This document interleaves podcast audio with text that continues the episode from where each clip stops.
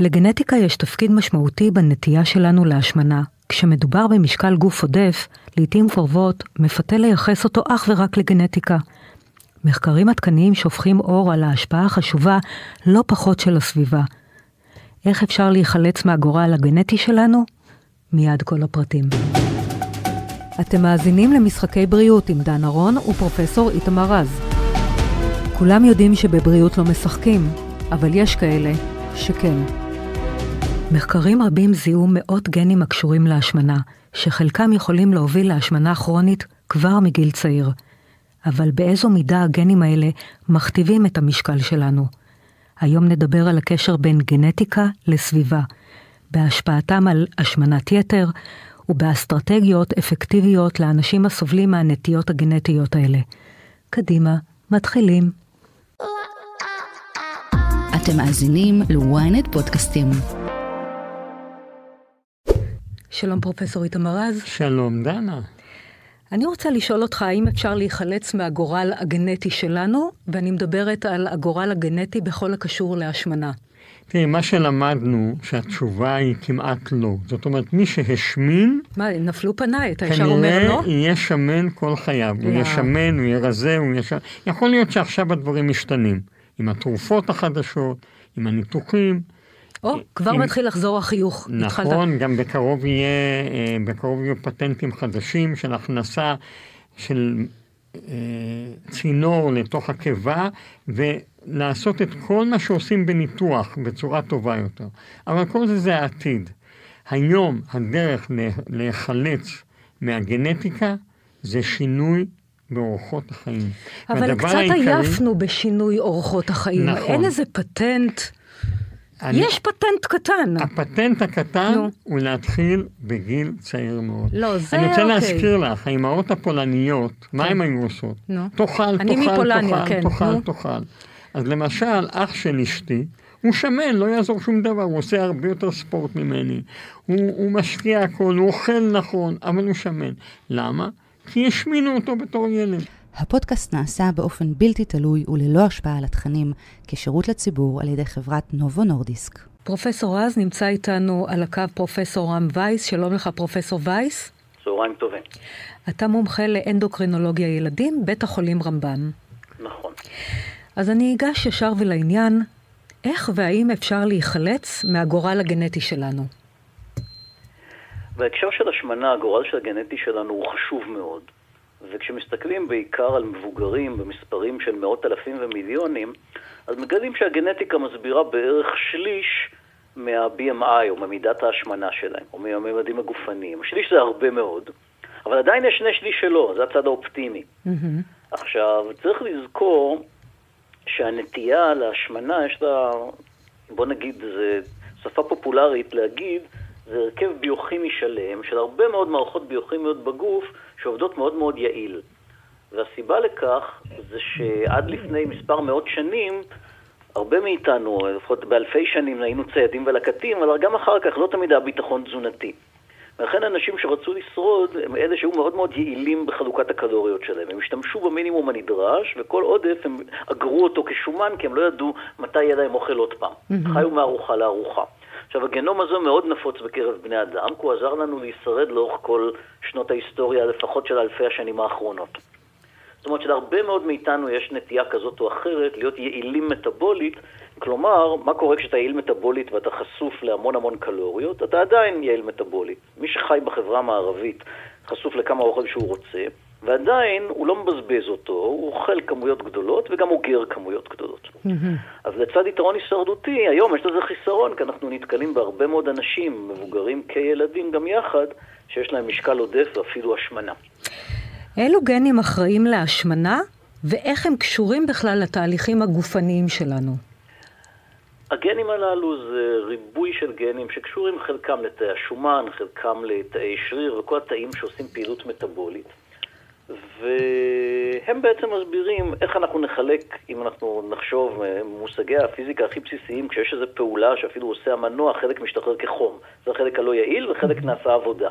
בגוף זה בדיוק אותו דבר, והגנים שאומרים לנו להיות מאוד מאוד יעילים, כלומר לא לפזר חום סתם, הם שמים אותנו בסיכון שאם נחשף לסביבה, מה שנקרא, מעודדת השמנה, זה נקרא סביבה אובסוגנית, שהיא אומרת חשיפה להרבה מאוד קלוריות, פחות פעילות וכולי, הנטייה שלנו להשמין תהיה מאוד בקלות. עכשיו, רואים את זה בעיקר באוכלוסיות שיש להן רקע גנטי זהה, אבל חיות במקומות אחרים. Mm-hmm. הדוגמה הקלאסית זה כל מיני שבטים של אינדיאנים שנמצאים באמריקה, אז בני הדודים שלהם נמצאים במקסיקו. האלה שהגיעו, נמצאים באמריקה עברו לשם רק לפני 150 או 200 שנה. ואתה רואה שאלה שחיים בארצות הברית עם אחוזי השמנה מאוד גבוהים וגם תחלואה מאוד גבוהה, ועוד אלה שחיים במקסיקו וחיים כחקלאים בצורה די פרימיטיבית ועם מזון די פשוט, בלי מזון מתועש, רובם ככולם רזים, דווקא די בריאים. מדהים. אתה יודע, רם, למה הם השמינו? למה האינדיאנים של פיניקס השמינו? אני עשיתי מחקר על זה. אה, באמת? הייתי, ב- וואו. הייתי שם ב-1988. הסיבה שהם השמינו זה שהאדם הלבן, שהיה, שנדד מעיר אחת לעיר שנייה בשביל הזהב, אוקיי? ללוס אנג'לס, הוא עבר בדרך בפיניקס, בין טוסון. ללוס אנג'לס. הוא היה צריך אה, לאכול, הוא היה צריך... אה, ואז מה שעשו, סגרו בסכר את הנהר, שנקרא ה-Gila River, וגרמו לכך שאותם אנשים אינדיאנים לא יכלו לעבוד. לא היה להם יותר את החקלאות, לא היה להם יותר את הציד, והם הפכו להיות משרתם של האדם הלבן, ולכן הם השמינו מאוד. בגיל 35, 50 אחוז מהם יש להם סוכרת. וואו. הם לא רק שמנים מאוד, משקלם הממוצע... ואילו במקסיקו? ואילו במקסיקו אנחנו מדברים על סדר גודל של 8% שיש להם סוכרת, ואם מדברים על השמנה, שם מדובר על 200, אה, סדר גודל של 100-120 קילו כבר בגיל 35, לעומת סדר גודל של 70-80 קילוגרם באוכלוסייה. זאת אומרת, אותו מטען גנטי, אותו מטען גנטי, אבל סביבה שונה סביבתי. לגמרי. פרופסור וייס, גנים מסוימים עשויים להגביר את התיאבון ולהפחית את אה, תחושת השובע?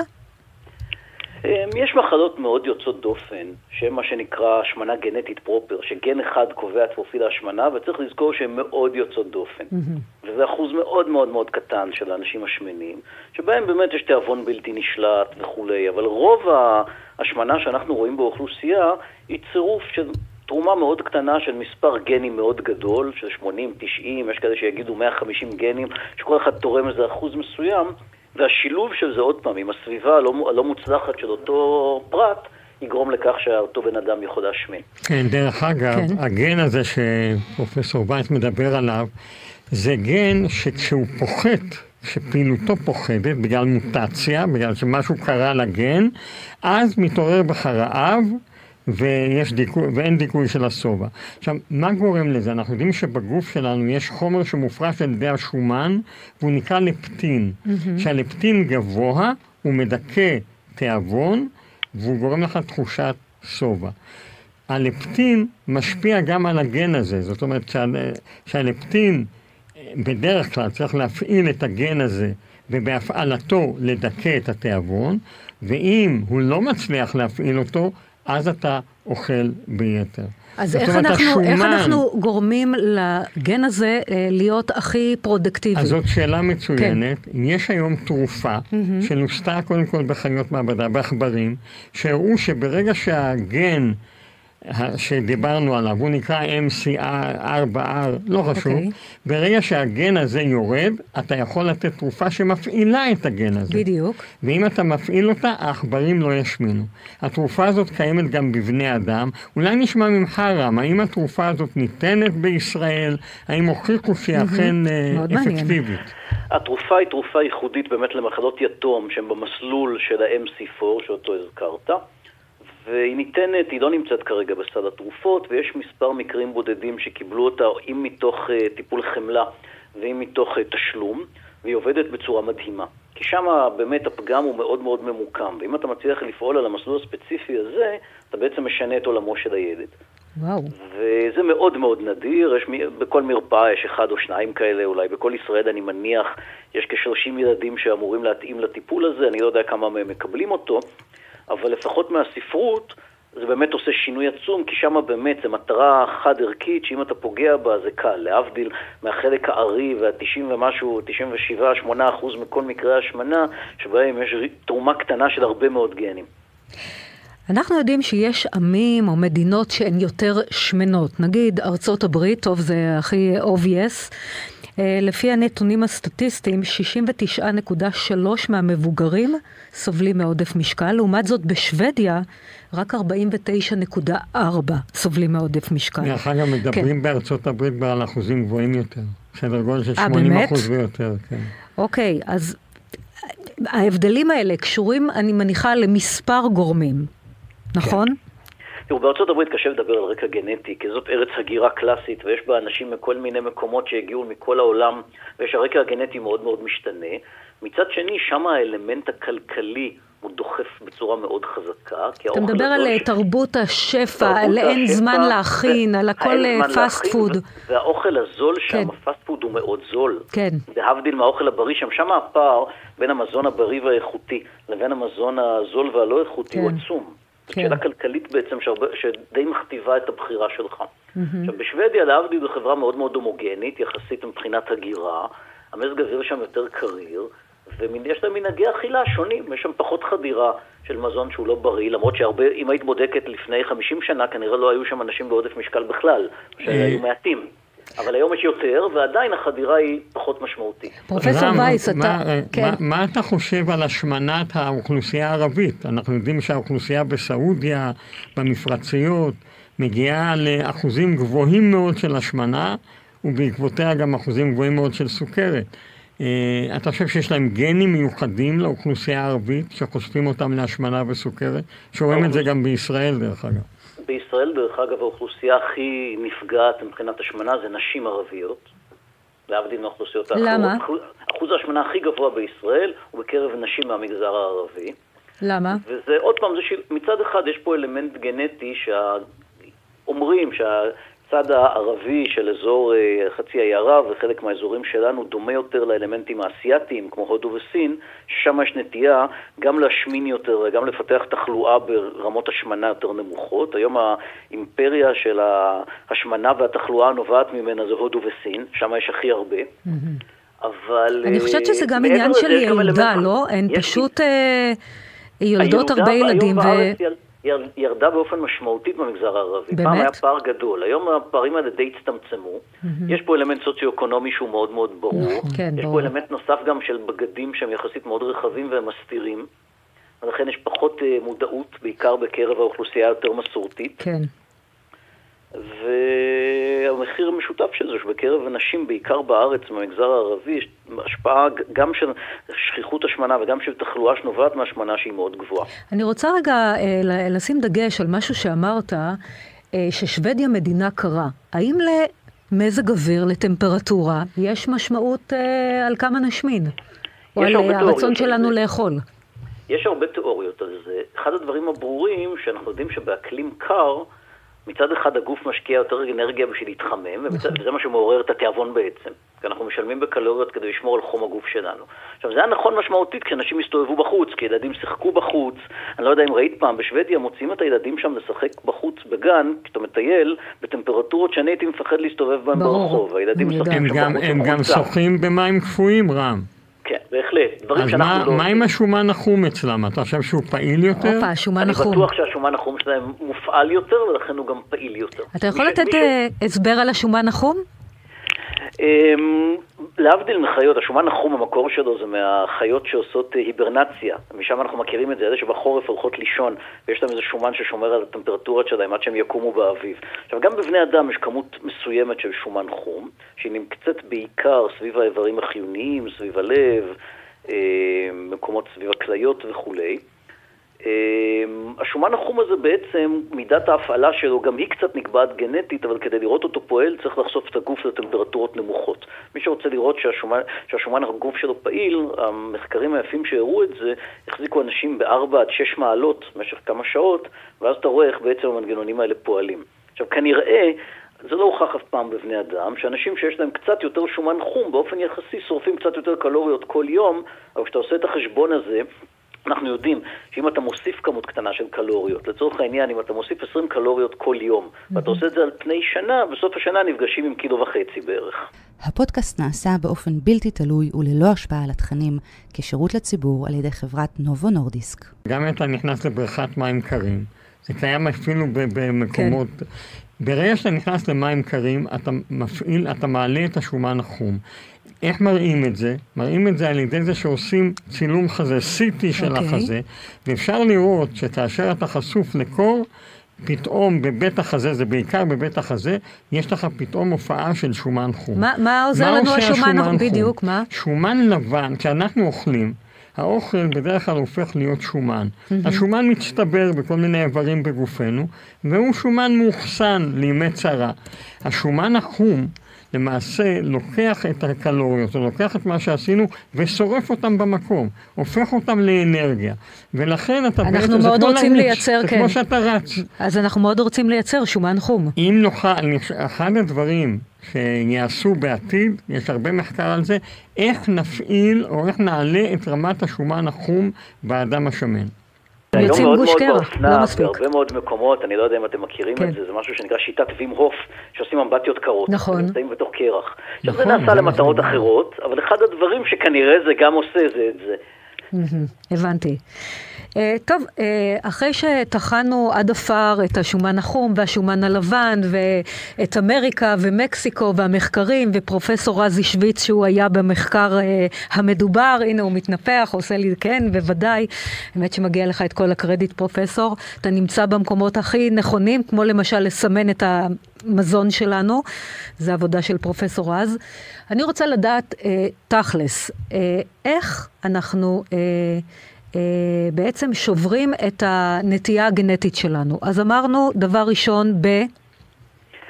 אני אגיד משהו שאולי קשה לפעמים לקלוט אותו, ואני אוהב להשתמש בביטוי הזה, כדאי לבחור את ההורים שלנו נכון. קשה כן. קצת לבחור את הגנים, כן. אבל כל אחד זה הקלפים שהוא קיבל. אבל אם נדפקנו...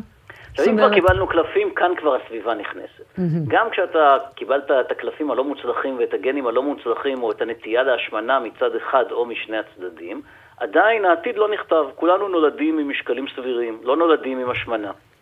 וחשוב שההורים, בעלי הנטייה הזאת, כן, כשיש להם ילדים, יחנכו אותם קצת אחרת, למרות שעוד פעם, זה לא קל לעשות, אבל יחנכו אותם וייתנו דוגמה אישית קצת שונה, וכל עוד שומרים על אורח חיים בריא ועל תזונה נכונה, לא חובה לעלות במשקל.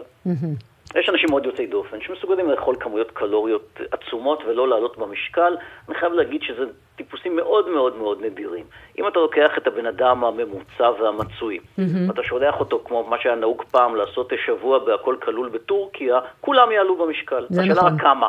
זה נכון. כן, הנטייה קיימת. אז זהו, אז בוא נדבר על הכמה רגע. אז קודם כל לא לנסוע לטורקיה. כן, אז לא לנסוע, כן. קודם כל לא לנסוע לטורקיה. הדבר כן, להוריד משקל. הם אנטישמים נוראים. אז לא, היום לא נוסעים לטורקיה.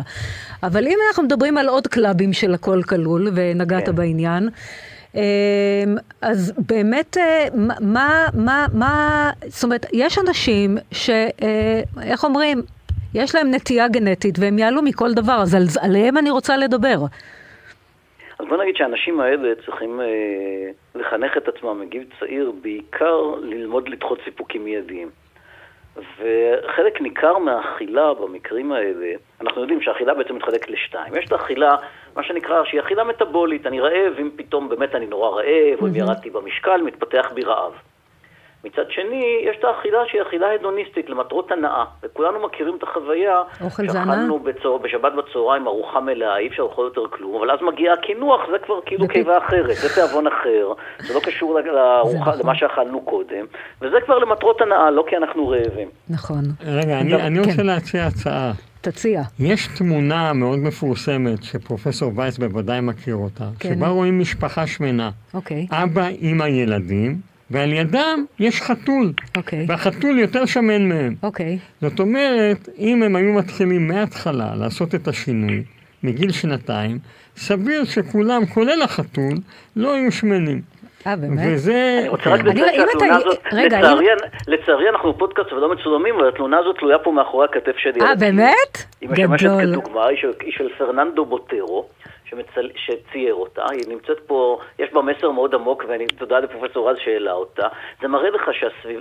שההשמנה היא מחלה מאוד מאוד סביבתית ומשפחתית. Mm-hmm. אתה יושב במרפאת השמנה, נדיר או, או כמעט לא קיים לראות ילד שמן שאין לו לפחות הורה אחד שסובל מהשמנה בעצמו. Mm-hmm. ודרך אגב, החיות היחידות בטבע, לא, לא בטבע, החיות בכלל, שסובלות מהשמנה זה חיות בית.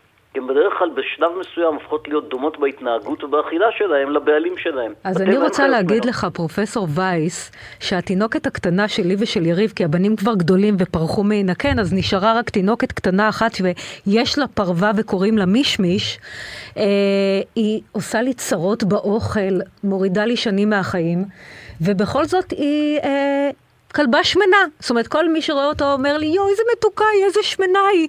ואני חייבת להגיד לך שאני, אה, היא לא אוכלת כלום, ועדיין היא שמנה. כלומר, יש... היא נולדה עם נטייה להשמנה, אני, תמיד, אני, תמיד, אני תמיד אומרת שיש לה נטייה להשמנה, אני... אבל יש לי שאלה שאני חייבת לשאול אותה, פרופסור, אז אתה תיתן לי? ואני אולי גם אתה, אה, אולי תחשוב על אה, תשובה. האם יגיע היום שעוד משלב הביצית, נדע ל- ל- לשלוף את גן ההשמנה וייוולדו אנשים בלי נטייה להשמנה בכלל, מהונדסים לא. גנטית. התשובה היא לדעתי לא. בגלל שיש כל כך הרבה גנים שמשפיעים, mm. שאם תצטרכי לבחור את כמות המוטציות החיוביות בכולם כדי להגן עלייך מפני השמנה, דבר ראשון לא יישארו ביציות, ודבר שני, גם אם תצליחי, עדיין יכולים להיות אפקטים סביבתיים שיתגברו על זה. אבל יישאר חתול. או מישמיש עם הנטייה. אני מציע שאת מישמיש תקחי קצת אה, לריצות בים, והידע כן. יותר קל. נכון, נכון. כן, אני רוצה, אנחנו כן. דיברנו היום, שיש מחלה אחת שהבריאו אותה בעזרת גזירת הגן, גוזרים חלק מהגן, פיתחו כזאת טכניקה, כי חיידק ווירוס יודעים הרבה פעמים, או חיידק יודע לגזור גנים, גוזרים חלק מהגן שגורם למחלה, היא נקראת. אנמיה חרמשית, דבר שהורג את האנשים בגיל צעיר. חולה אחד הבריא עכשיו בארצות הברית חולה, במחלה שגזרו את הגן הפתולוגי. איך גזרו את הגן? החיידק מגיע, כן. מזהה את הגן הפתולוגי, גוזר אותו, ושם במקומו את הגן הבריא. והאישה הזאת הבריאה. זאת אומרת, אנחנו, אז יכול להיות שעוד 20-30 שנה נזהה, רן, רם, שניים, שלושה, ארבעה גנים מרכזיים, ונוכל לגזור אותם ולעשות שינוי. מה אתה זה- אומר, פרופסור וייס? תראי, אני מכיר את פרופסור רז מזה שנים ארוכות, ואני חייב לו הרבה שהוא מהקריירה שלי. פנטזיונר גדול. ויש, אתם, מי שלא מפנטז גם לא מגשים. נכון. לכן אה, אני, אני שותף לאופטימיות שלו, רק אני טיפה יותר זהיר. זה מה שאני אומרת על יריב, בן זוגי. אתה יודע את זה, אה, פרופסור רז, אתה מכיר אותו. הוא מפנטז, לרוב אני אומרת, יואו, יואו, כמה רחוק הלכת, בוא מגשים. טוב, תודה רבה לך, אה, פרופסור רם וייס, אה, מומחה לאנדוקרינולוגיה ילדים, בית החולים רמב"ם, וגם מנהל המחלקה. וגם מנהל מנהל המחלקה. מחלקת הילדים. כן, ותודה רבה לך, פרופסור רז, ונודה גם לצוות שלנו. תודה רבה לכם. תודה, תודה, פרופסור. נודה לבמאי גידי ישראלי, לעורכת תוכן טל לוין, מפיקה ניצן כהן, טכנאי סאונד ניסו עזרן. תודה רבה, שנהיה רק בריאים. תודה רבה. הפודקאסט נעשה באופן בלתי תלוי וללא השפעה על התכנים, כשירות לציבור על ידי חברת נובו נורדיסק. תודה שהאזנתם למשחקי בריאות. מדי שבוע מחכים לכם שלושה פרקים חדשים בוויינט, ואתם מוזמנים ומוזמנות לעקוב אחרינו, לקבל התראות לפני כולם, בספוטיפיי, באפל ובכל אפליקציות הפודקאסטים. ואם אתם כבר שם, נשמח אם גם תדרגו אותנו. נתראה בפודקאסט הבא.